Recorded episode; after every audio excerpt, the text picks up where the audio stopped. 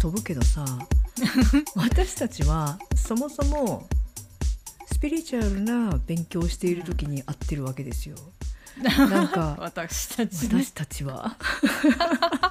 もともとヨガティーチャー同士みたいな話で,、ね、で少なからずそういうことを一緒にやってて。でスピリチュアルなプラクティスっていうか修行っていうねその言葉ってさすごい大事だよね。スピリチュアルっていう言葉も私はなんかあんまり好きじゃないしなんだろうそこに張り付いたイメージがあんま好きじゃないっていうか。そうだね。で、うん、修行っていうのもなんなんかちょうど違うんだよなみたいな。そうだねわかるな。感じするんだよね。でわかる。どっちもちょっと行き過ぎてるみたいな、ね、そうなの。なんかそんなにスピってなくてもいいんだよ。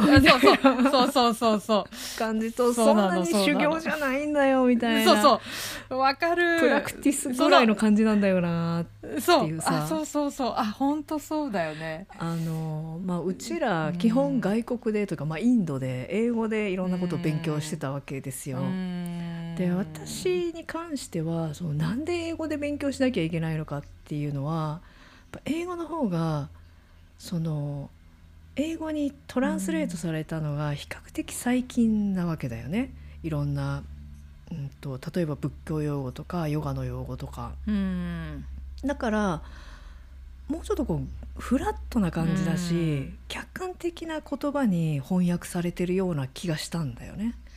ただその修行っていうのの日本語の感覚と英語で言うとプラクティスなんだけどプラクティスの方が明らかにこう何て言うのフラットな感じというか修行っていう言葉についてくるすごい重たさとか激しさみたいのがうまくそげ落ちてる感じがして なるほどね。だから勉強しやすいって気がしたのね。うんうんうん、最初ヨガの勉強をしててでその後だんだんだんだんチベット仏教っていうのに入ってってこれはインドにいるとですね、えー、ダライ・ラマさんがいてでダライ・ラマ14世とその亡命政権がある関係上チベット仏教の寺院がインド中にたくさんあるっていうことで意外に接する機会が多くてで日本人だからだと思うんだけど、うん、やっぱ仏教の方が親しめるんだよね。ということで途中からこう今仏教思想みたいのにこう入ってっちゃったんだけどね。でスピリチュアルなプラクティスって最初の期待感がすごいじゃん。でおそらく、まあ、これを説明したい理由としてはそういう期待感に対しての私なりの解説をちょっとしときたいっていうのがあって、うん、はい、これ多分てるちゃんヨガの先生してってあるあるなんじゃないかと思うんだけど、うん、やっぱすごくこう期待をしているみたいな感じがあると思うんだよね。だけどやっぱなかなかそううん、そうもいかないものですよっていうのがまあ結論なんだけど 何か自分を変えたいみたいな感じでそういうことをやり始めると思うんだよね。うん、けど扱うのが自分の心だけにそう簡単には変わらないっていう。変わらないことが分かったぐらいの。確かにね。とこはあってじゃあ何してんのって話になると思うんだけど、うん、基本的にはすっごいざっくり言っちゃうとまず超規則正しい生活が基本だよね。朝5時とかに起きてで毎日毎日同じルーティンをすると。でこれヨガでも仏教でも大体一緒だったけど瞑想の時間があってであとカルマヨガっていうかその奉仕する時間があって。、うん、で座学の勉強の時間があって、うん、どっちもめっちゃ勉強するよね。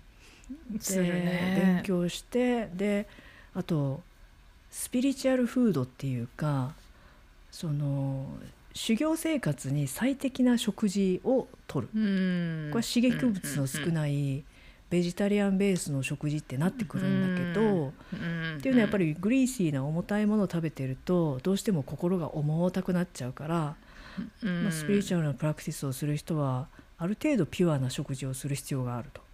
うんうんうん。あと隔離された環境にもちろんいるし、うん。だからさ考えてみるとさちょっと刑務所っぽい感じではあるんだよね。いや一緒だよね。基 本 一緒だよね。一緒だよね。なんかねあのなんでインドでしそのプラクティスっていうかしてるっていうとどういう環境なのって想像しづらいと思うんだあーなるほど、けどまああの意外とインターナショナルな環境なんですよね。ううんんこれ意外だと思うんだどけど、ヨーロッパ系の人とそうだよね。少々アメリカ人とっていうのでヨーロッパ系が多いよね。多いね。圧倒的な多さだよね。で共通言語はは英語になってくると。英語でね。うんなんでそういう人たちと接してて、うんうんうん。でその中のうん。知り合った人の一人が自分の友達が日本で麻薬所持かなんかで捕まっちゃって、で刑務所入れられたんだって日本の。そしたらまさにビパサナだったとか言って。うん、そう。ビパサナですよあれ。すごい。結構。突然ですがここで解説です。ビパーサナは物事をありのままに見るという意味でインドの最も古い瞑想法の一つで2500年以上前にゴータマ・ブッダつまりお釈迦様によって再度発見されたと言われる心のトレーニング方法です。少女仏教が盛んな東南アジアの国々を中心に今日も世界中で実践されています。内容は場所や方式によって若干異なりますが最もよく受講される10日間のコースではほぼ一日中座禅。呼吸を用いたマインドトレーニングを行います。また期間中は他の参加者と口頭でのコミュニケーションはおろかジェスチャーやアイコンタクトによるコミュニケーションも禁止されることが多いです。なおサピエンス全史で有名なユバル・ノア・ハラリさんはビパーサナの実践者で毎日朝と夜に1時間ずつ瞑想を続けているそうです。しかもさ日本の刑務所ってむっちゃクリーンじゃん。あそうか。すごい綺麗で食べ物もそのその人から見ると実はすごいシンプルな食べ物でこーれいいじゃんねみたいな食べ物だったらしいんだよ。美味しいしみたいな。日本はそうか。だから禅寺にいるような感じになっちゃったらしくて、割と喜んでいたよみたいな話を聞いたんだけどウケる。ウケるよね。でも、うんでもそうなんじゃないかなといやいや近いよね。思うよね。近い近い。や多分本当かなりうんほとんど同じなんじゃない、うん。であの、えー、とイントキシケーションっていうかさその毒物を取ってはいけないっていうのはうん。おそらくいろんなスピリチュアルなトラディションで一緒だと思うんだようん。ねタバコとかお酒とかさ、うん。でああいうのは毒物っていうふうに考えるから自分を酩酊させるものを取ってはいけません。うん。当たり前だよね。うん。自分の心に向き合おうとしてるわけだからうん。そういうの取ったら意味ないでしょみたいなさ。そうだね。うん。そうだね。本当だ刑務所だな。うん。でもうちょっとこうインテンシブになるとうん。まあ、ビパサナ的なああいうね、うん。えーとまあ、例えば10日間とか、うん。生活体系は形態は、まあ、ほぼ一緒なんだけどうんノーブルサイレンスってあの口を聞かないっていうね。うん。あれはすごい効果があるよね、あれはすごいね。あれはえらい違いなんだよね。あそうだね、あの半チベット仏教のコースで、うん。半午前中だけ喋らない,、はいはいはい。で午後から喋るっていうコースもあったけど、全一日ずーっと10日間喋らないっていうのとは全く違うっていうのが分かったかな。あのーいや午前中だけでも、うん。やっぱ午後から喋っちゃったらもうもうなんかすごいリリースされるよね。そうリリースされるしなんか戻るっていうか。そうそうそうそう緩んじゃうんだよね。そうそうそうそうそうそう、そうだからねあのしゃ10日間人と喋らないっていうのは本当になんか大変。特殊だよね、すっごい辛いあの、あそう？私結構好きです。いや好きなんだけど好きっていう気持ちもあるんだけどまずうん。エネルギーたまるじゃん、あー。すごいやっぱ喋るとエネルギー失っちゃうから、そうんそうね、うん。うんうん人と喋ってあんまり喋りすぎると疲れてくるけど、うん。やっぱ喋らないとエネルギーたまるからうん。そうなんていうの？プレッシャークッカーみたいなさこう圧力鍋みたいな感じでぐーっとこう自分の中に溜まっていく感じが するんだよね。ああそうなんだ、うん。だけど喋らないと自分の思考との向き合いになるじゃん。完全にね頭の中がで。すごいんだよね。すごいね。頭の中では激しく喋ってるからね。喋ってうるさいのむしろ。うるさいよね。自分の心がこんなにうるさいのかっていうさ。本当だよね。いやもう本当にあれはねこんなに止まらないものかっていう、止まらないよね。思考は止まらない。がね、でそのまだね瞑想してる時はいいんだよ、まあ、うん50分やって10分休みとかでさ、で、うん座ってるのにはヨガとかある程度やってる人はうん。体もフレキシブルだし座禅は結構数時間できるんだよね、うん。でむしろ楽しいみたいなさ、うん。なんか背筋伸ばしてこう、なんちゅうの？呼吸だけ見てどんどんこう心が研ぎ澄まらされて楽しいじゃん。いやー楽しいね、うん。だけどそこじゃないんだよね 本番は。あそこを終えて食事してる時とかそれ要は座ってる以外の時のそのうん。いわゆる雑念なんだけど、そのフォーカス心のフォーカスを失った思考っていうかさ、なるほどあれねがきつかった。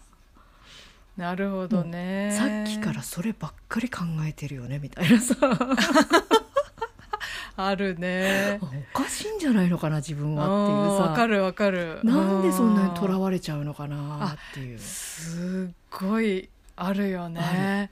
あとある。すっごい自分の心がこんなにも、なんというかまあ汚いっていう言い方あれなんだけどろくなこと考えてないほんとそう。ほんとそうだよね。それを見るのが辛いのよ。わかる。私1回目の時とか、うん。もう終わったら何食べようみたいなのずっともう日本食あインドでやったから日本食のあれこれが出てきても私どんだけ食い地張ってんだろうとかもう切なくなっちゃったよね。そうなんだ。もうちょっとか神様とか出てくればいいのに食いもんかよみたいな。あーいやいやまあうん。ずっとじゃないけどね。なお結構な割合であれ食べ食べ物が出たらあれ食べようみたいなやつね。そうそう しかも1年1回目のうん。インドでやった時はうん。本当にあの体調を崩した中でのビパッサナだったから、うん。何にもほぼ食べられなくて 余計にもうなんかねあの取りつかれてる感じになっちゃって。本当ねいやー。取りつかれるんだよ。取りつかれるよね。しかもくいろんだらないことなんだよ。そう本当本当そう。なんかね自分の大したことなさというかねすごい見せつけられて辛いんだよね。見。せつけられる。本あ当にね。ーこういうこと考えて生きてんだ。そりゃろくなことないよね みたいなさ。そういう感じ本当だよなんだよねね。なあとさその本当にね自分のそのジャッジというかねそういうのってうん当てになんないなっていうさ例例えば最初はあこの人むっちゃいい人じゃんとか思ってるわけ。はいはいだけどはいはくらないことで例えばトイレ行ってその人がなんかちゃんと綺麗に使ってなかったみたいのを見ちゃった瞬間 つまり自分にその後えーこんな汚いとこでってなった瞬間かにる。その人嫌いになってんのも。あわかる。すう。ごいでその後その人嫌いっていうのをまた修正するのがめちゃくちゃ時間かかるの。あーわかる。だけどよく考えたらくだらないことじゃん。本当あすっごいあったそれ。あるよねあった。あだったつい最近までめっちゃ好きだったりするわけよ。この子いい子だなみたいな。ねえ。それが一瞬にして変わっちゃうんだよね。本当本当。でそれに気づく時のその自分ってなんてこうちっちゃいなみたいな、ね、っていうかもうすごい自分のことしか考えてないってことだよね。あもう本当そうだ自よね。分にとって自分を気持ちよくしてくれる人なのかそれともその逆なのかっていうだけ？それだけで相手がいい人かどうか判断してるっていうことをもうまた見せつけられて、うん。ねこういうの聞いてたらやりたくないなってみんな思うと思う そんなことしてんすか？みたいな話だよね。本当だよね。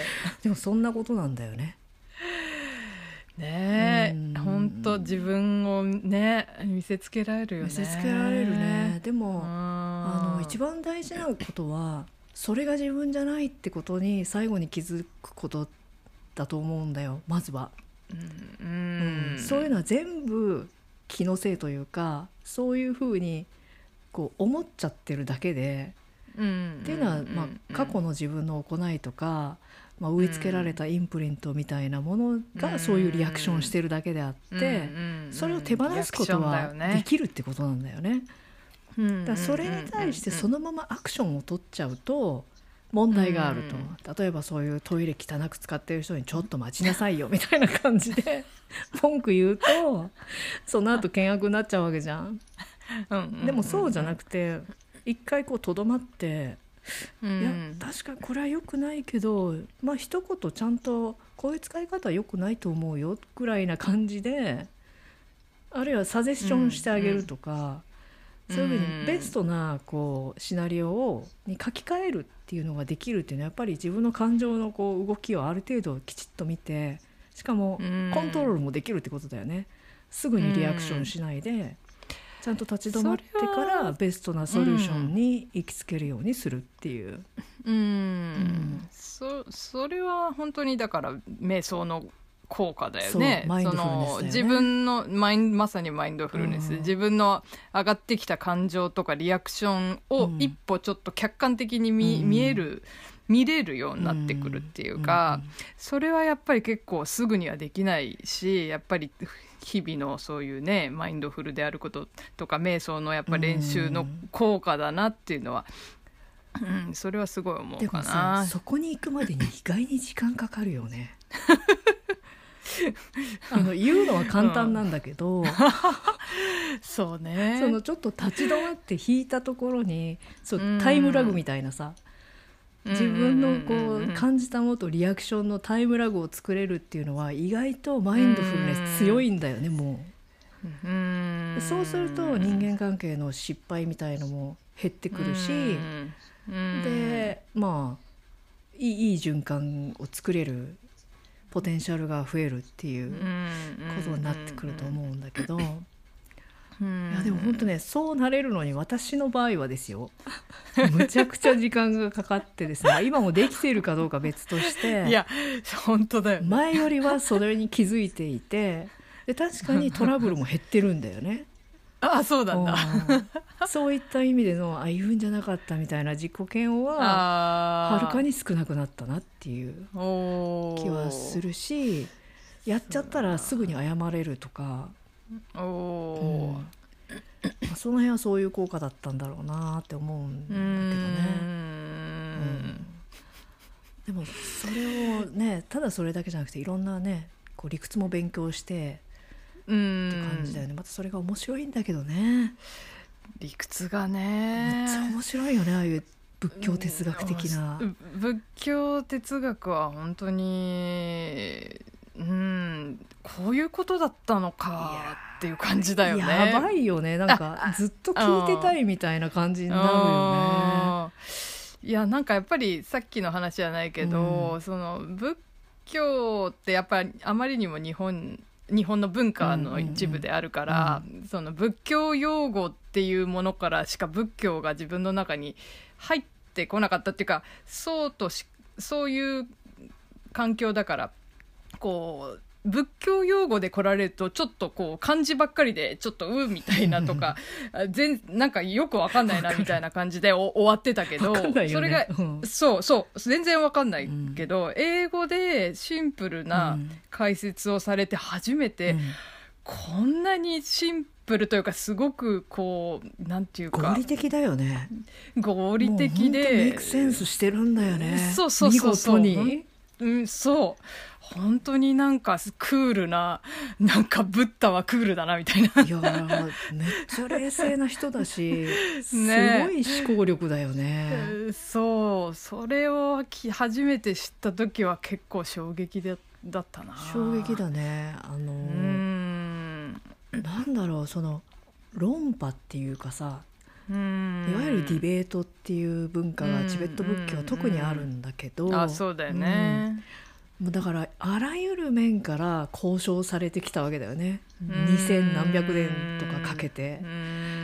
さすがにそう簡単に論破できないんだよね。なるほどね。でも割と初期の段階では「そんな!」ってこう一瞬聞いてさ納得できないことのが多いじゃない？うん聞いて「はあ?」ってなるっていうかさ、全ては空とかさ、うまあ、んなんだっけ、まあ、そういう仏教の中核になってる思想とかってあるけどそのパッと聞いてわからないよね。めちゃめちゃ聞いてもわかんないんだけど。正確にはわかんないっていうかね。そうだね、多分もう正確にわかるのは悟った人だけなんだろうけど、まあそうだよね、うんざっくりと、うん。まあ、何十時間も勉強した結果ざっくりとわかるみたいな感じなんだけど。そうだね。わあもう深すぎてね。シャープすぎるっていうかね。わかりえないよねあのよくこう真実はものすごく鋭利な刃のその刃先ぐらいの、ね精密さだっていうさ。なるほど。空とは何かっていうのを説明をしようとしたらもうちょっとでもなんだろう理解が違ってるとブレるじゃん。うーん。だそれはうだね。本当難しいんだよね。うん。だからこう説明できないんですけどね。できないよね。できないね。面白いんだよとか言ってじゃあどういうのとか言われるとあいやそれはもうできないなみたいな そうそうだよでねきないじゃん。口で説明するものじゃないんだと思うしね。確かにね。でもそれをあー。強引に口で説明してるわけだよね仏典とかは。うんそうだよね。あうん。あそうだよね。だからやっぱちょっとうん。どんなに言葉を尽くしても無理があるっていういやか言葉がそもそもやっぱりね人間が作り出したものだしやっぱ限界があるしね。粗雑なんだよね。うんうんうん。やっぱすごい結局荒いっうんうんうんそうだね。うん。っていうのでその意味を正確に伝えられないっていうかね。限界がある。うん。そうだね。ね。うんうんそれはさこうやっぱ美とは何かみたいなのを言われてもさうん。じゃあそうだね。それを説明しようと思ったらもう何千も言葉を使ってもきっと説明しきれないっていうのと一緒でですればするほどずれていくような気もするみたいな。そうだね、そうだね。そんな感じの世界だよね。うんうん。そんな感じの世界だね、うん でもまあなんか最初ヨガだけこうのね、うん。ちょっと軽い哲学みたいなのとかでえー勉強してたよりはるかになんか腑に落ちたっていうか仏教のうん。そのべ勉強してああなるほどみたいなあーしかも日本人だしなみたいなすごいものすごくその仏教哲学とか思想がすごくしっくりきてあーなんかヨガやってる場合じゃなかったなみたいな感じな と途中でなっちゃったよね。なっちゃうよね。そうなるヨガティーチャー続出だからね。続出 まあそのと、うん、そうね真央寺の時とか、うん私ぐらいとか続出だったかもしれないけど、うん最近はどうなんだろうわね。かりませんね。イインドに行く人なんているのかいやわかんないよね。な どうなんだろうね。わからん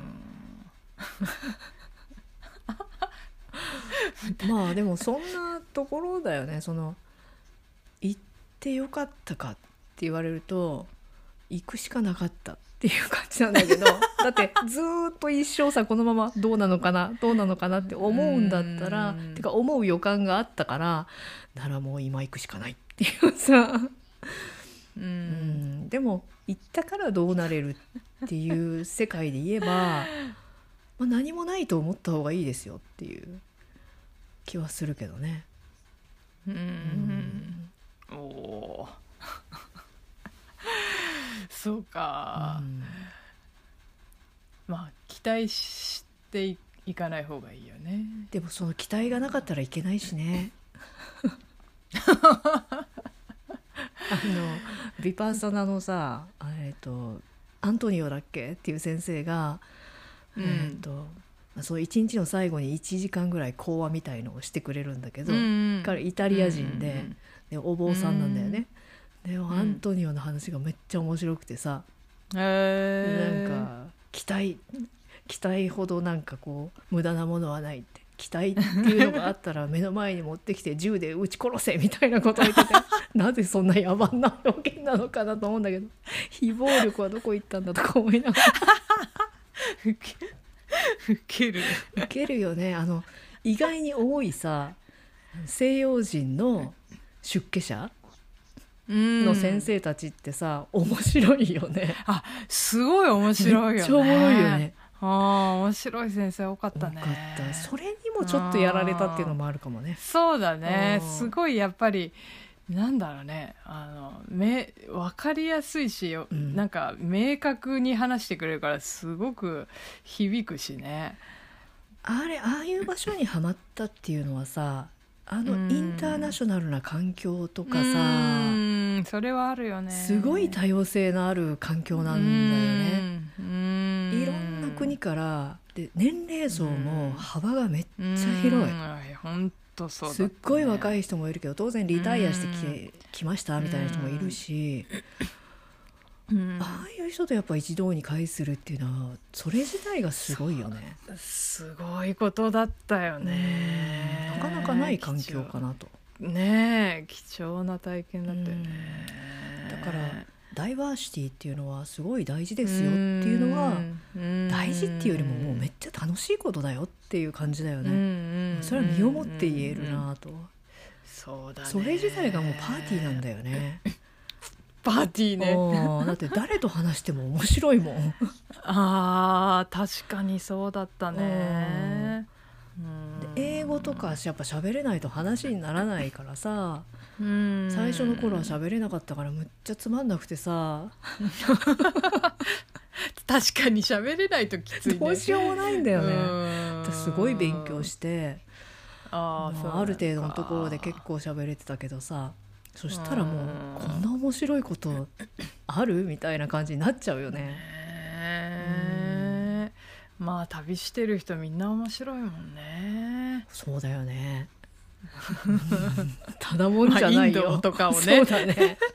特にねインドなんか旅してる人はやっぱりいろんな経験をしてる人が多いからそうなんだよね。本当ねうん面白かったよね面白かったねだからその旅をしながらスピリチュアルな勉強をするっていうこのスタイルにはまっちゃったんだろうね。私たちは。いやーそうだね。あれはもうか相当楽しいよね。楽しいね。なんかここ聞いたらやっぱやろうかなっていう人も出てくるかもね。その修行自体のきつさっていうのもありつつ、うん。でもやっぱりそれ両方あるから楽しいんだろうね。そうね。やっぱ一定期間ギュッとこうインテンシブにすごいうんうんうんうこうん。集中してうん勉強したり瞑想したりとかして、でそういう食事もすごい何サッとば、うん。やわピュアなね。ピースフルな、うんそうそうピュアな食事してうん。っていう期間があって、うん。そしてまた旅に出ていろんな人と喋ったり出会ったりなんかうまいもん食べたりみたいな。そういうやっぱ食べるんかい。うまいもんはないかあんまり。いやいやあるよ。やっぱりみんなで 何々食べに行こうみたいのがメインねになってるよね。そうそうそう、う。ん。からそのなんかこうく繰り返しっていうか両方があるから。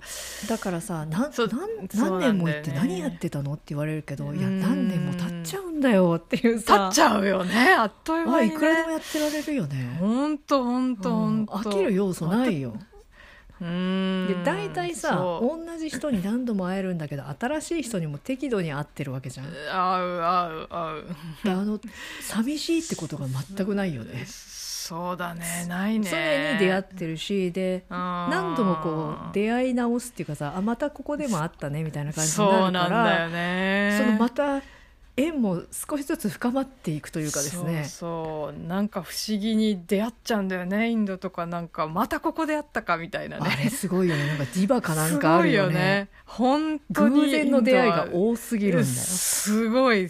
本当にそういうのがバンバン起こるから、これはとやっぱあそこは変ないやなんか特殊な土空間がねちょっとね3.5次元とかね、そういう感じで、やばいんだよ。本当うん本当そうそうそうそう。だから時間とかねあっという間にねね。それこそ浦島太郎じゃないけど あっという間にね数ヶ月とか経っちゃうし。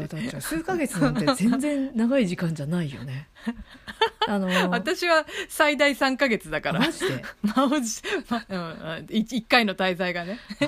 でもそのぐらいにしといた方がいいかもしれないうんそうだろうと思います。なんかねよくこう撃沈とか言われてるけど本当に撃沈するからね。やばいやばい。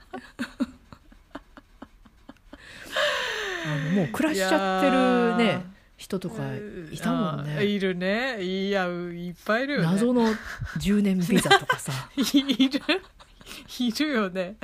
なんでいられるんだろうっていう人いるよね。ね本当だよね。まあ本当あそこはマジックだね。マジカルな、うん、ね。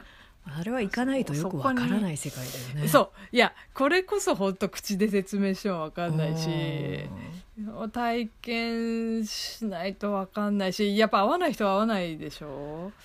そうだね。合わない人は合わないだろうね、新しさとか自分を変えることがしたくない人は合わない、うか予定通りに行かないとダメだっていう思ったの最悪の場所だからね。最悪だ、電車時間通りに来ないもん。予定通りに行くことがまずないからね。予定を立てれば立てるほどドツボにはまってくんだよね。そうそう。本当そう。本当そう。予定はワンデーワンシング最低できたらラッキーみたいな感じ。なんかさこう切符買うのに1日かかりました。そうそうそう。本当そうだよね。あとさすごいありがちなんだけど切符買いに駅に行きました。で並んでました。ですごい抜かされたりとかいろいろあってでやっと自分の前に来たらガシャンってドア閉められて「昼休憩です」と言われて。あすっごいわかる。もうムカつく。あれあるよねある。あるすごいインドの典型的な シーンなんだよ。だけどそこで一緒に並んでた人たちと意外と仲良くなってその後一緒に旅をするみたいな 展開になるわけだよ。インドだね。だから結局楽しかったみたいなね。そう。そうなの。もうね、うん、ほんとそういうことばっか起こるよねインドだからトラベラーズパラダイスなのよねそう。だからなんか変に執着すればするほどなんか乱されるっていうか、うん、手放さないとだからそう。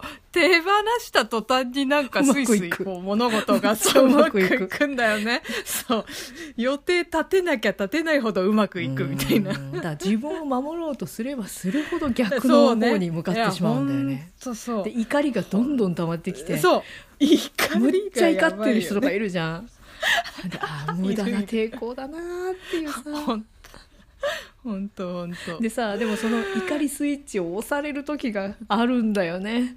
ありめちゃくちゃありますね。私ね多分今までで怒りっていうのは おそらくインドで怒ったことが一番の大火山っていうかもう本当にいや。私ってこんなに怒れる人間なんだみたいな。わかる。本当そう。怒りで死にそうだっていうぐらい、ね、怒ってんのわかる。もうさどっから出てくんだこの怒りみたいな、ね、その話していい？いや。なんかさビーチにいたんですよ。でてるちゃんも来たけどバルカラビーチっていうさそこ、ね、めっちゃ綺麗だよね、南インドって本当ね、インドといわゆるインドのイメージとあまりにも違うんだよね。そうだね。美しい。綺麗だしね、確かに。で食べ物がめちゃくちゃうまい。うん美味しい、まあ、パラダイスなんですよでこう クリフ沿いにあるクリフっていうのは崖ね。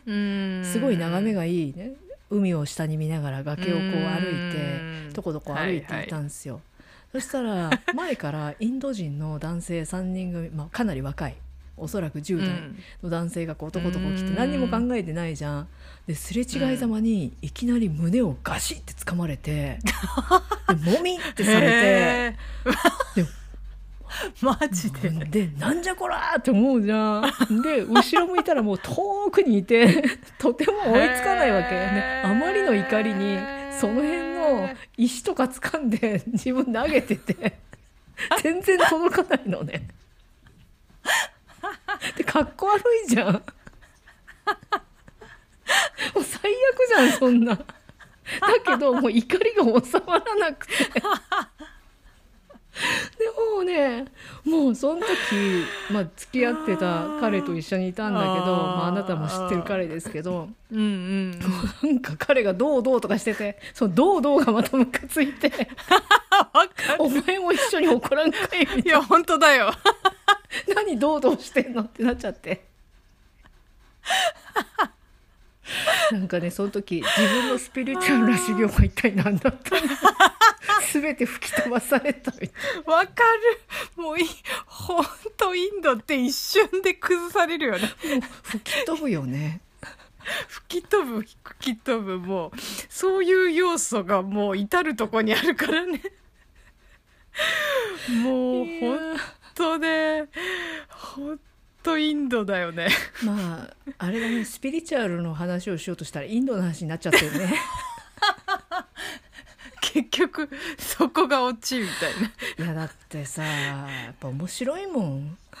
いやだからそういうとだからインドだからこそそうなんだよね、うん。だからそうブッダが生まれたとかさ、うん。やっぱやっぱ混沌とした土地だからこそ、すごいものが生まれるし、うん。すごいミラクルなものがパンってこう出てくるっていうか。ね。そう。なんか本当になんかすごい下の奥の方になんかそういうなんかすごいうん。なんだろう精神性が眠ってるっていうかね、うん。眠ってるっていうかそこにあるっていうか、それがふとした瞬間になんかハスの花みたいに混沌の中から思った。ハスの花をイねメージしてたちょうど、まさにそうまさにインドってそういう土地だなっていうのをすごい感じる。なんかす混沌としてるからこそ出てくんだよね多分、あのね 聖なるものと俗なるものっていうのをね。そうそうそう。あと全ては自分の見方で変わってしまうっていうさ。そうそうそうそうそうそうバラナシってあるじゃん、うーん。まあ、いわゆるインドって思ったらあそこの風景をみんな絶対思い浮かべてると思うのね。そうだね。ガンディス川があってうん。沐浴しててお祈りしててみたいなあそこね。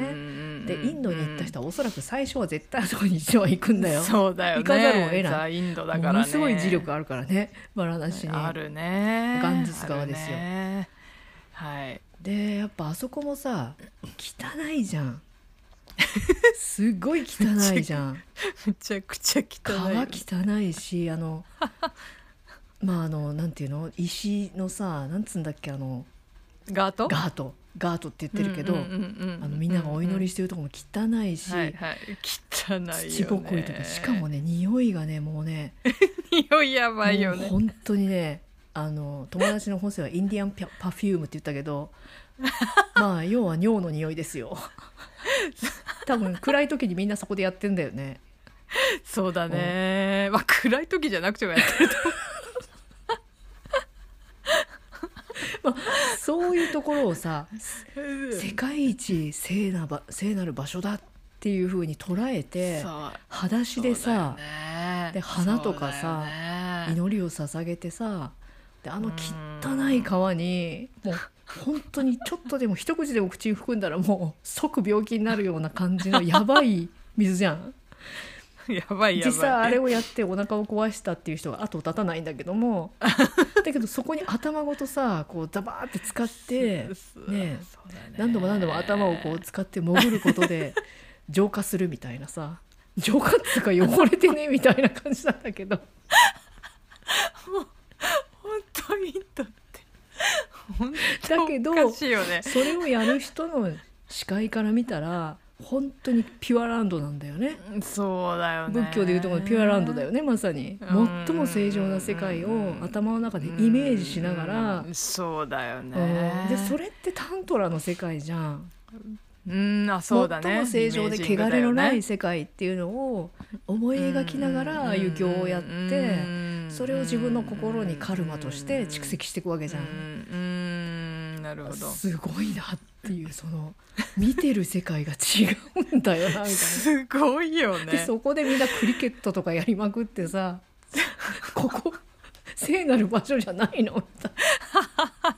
なんかかみんな遊んでますけど大丈夫みたいいやもう全部あるからねそこに。全てがな、ね。そうだね。生生も死も生も族もさ。そうだね。死体燃やしてるしね。すべうん。そうそうそうそう全てがそこである。っていうのがもう本当に衝撃的だったよね。まあ普通に死体燃やしちゃってんだもんね。燃やしてる横で子供は横でまあねうん。遊んでるしさ牛の糞だらけだしさ。そうだね。あの 洗濯してるしそこの横でみたいな。あの汚い顔で洗濯だからね。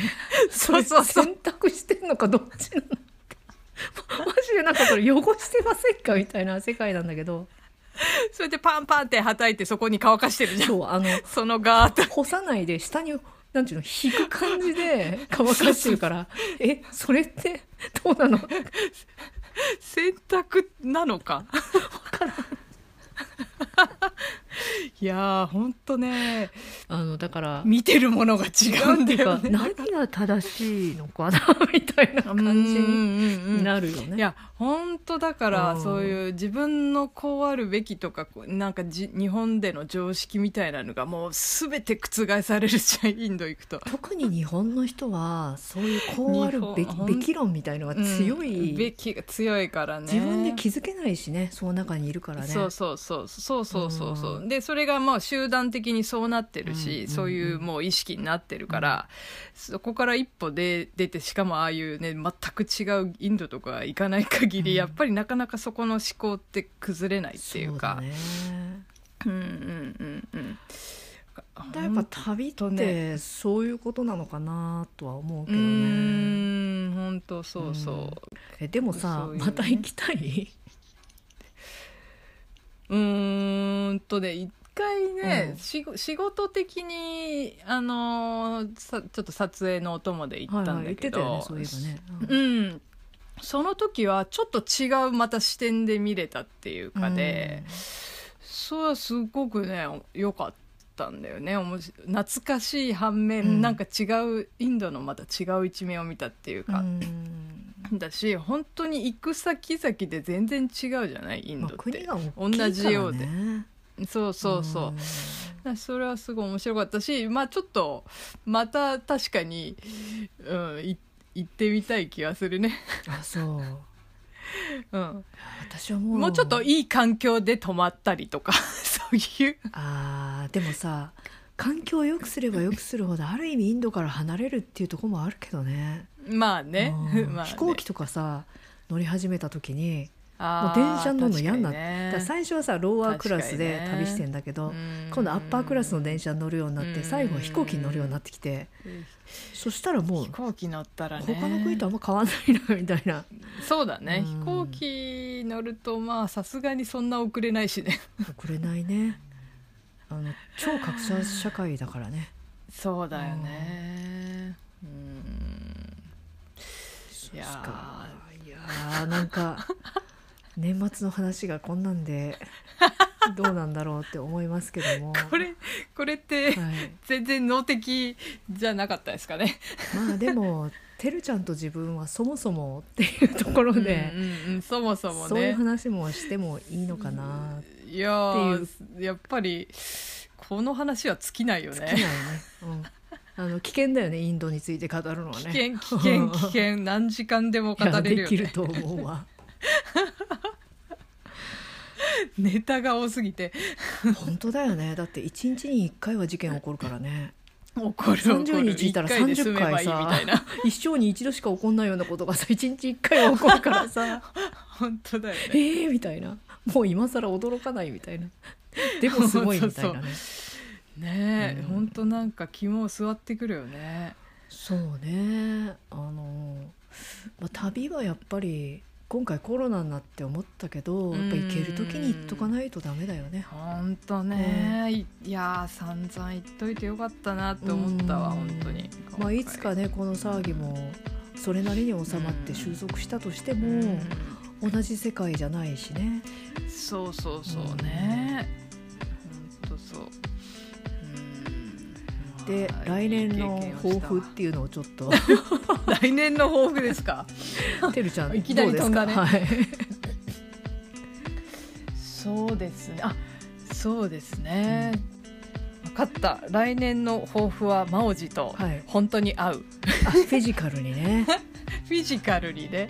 オンラインじゃないとこでね会えたらいいですねそろそろね。あでもさそれはある。今年いろんな人、ね。まあオンラインでしか会ってない人っていうのは結構いるけど、そうだよどっねかでフィジカルにね。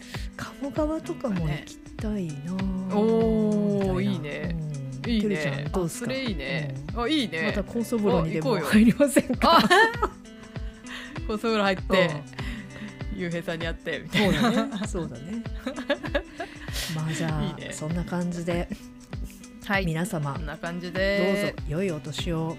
良いお年を。ありがとうございました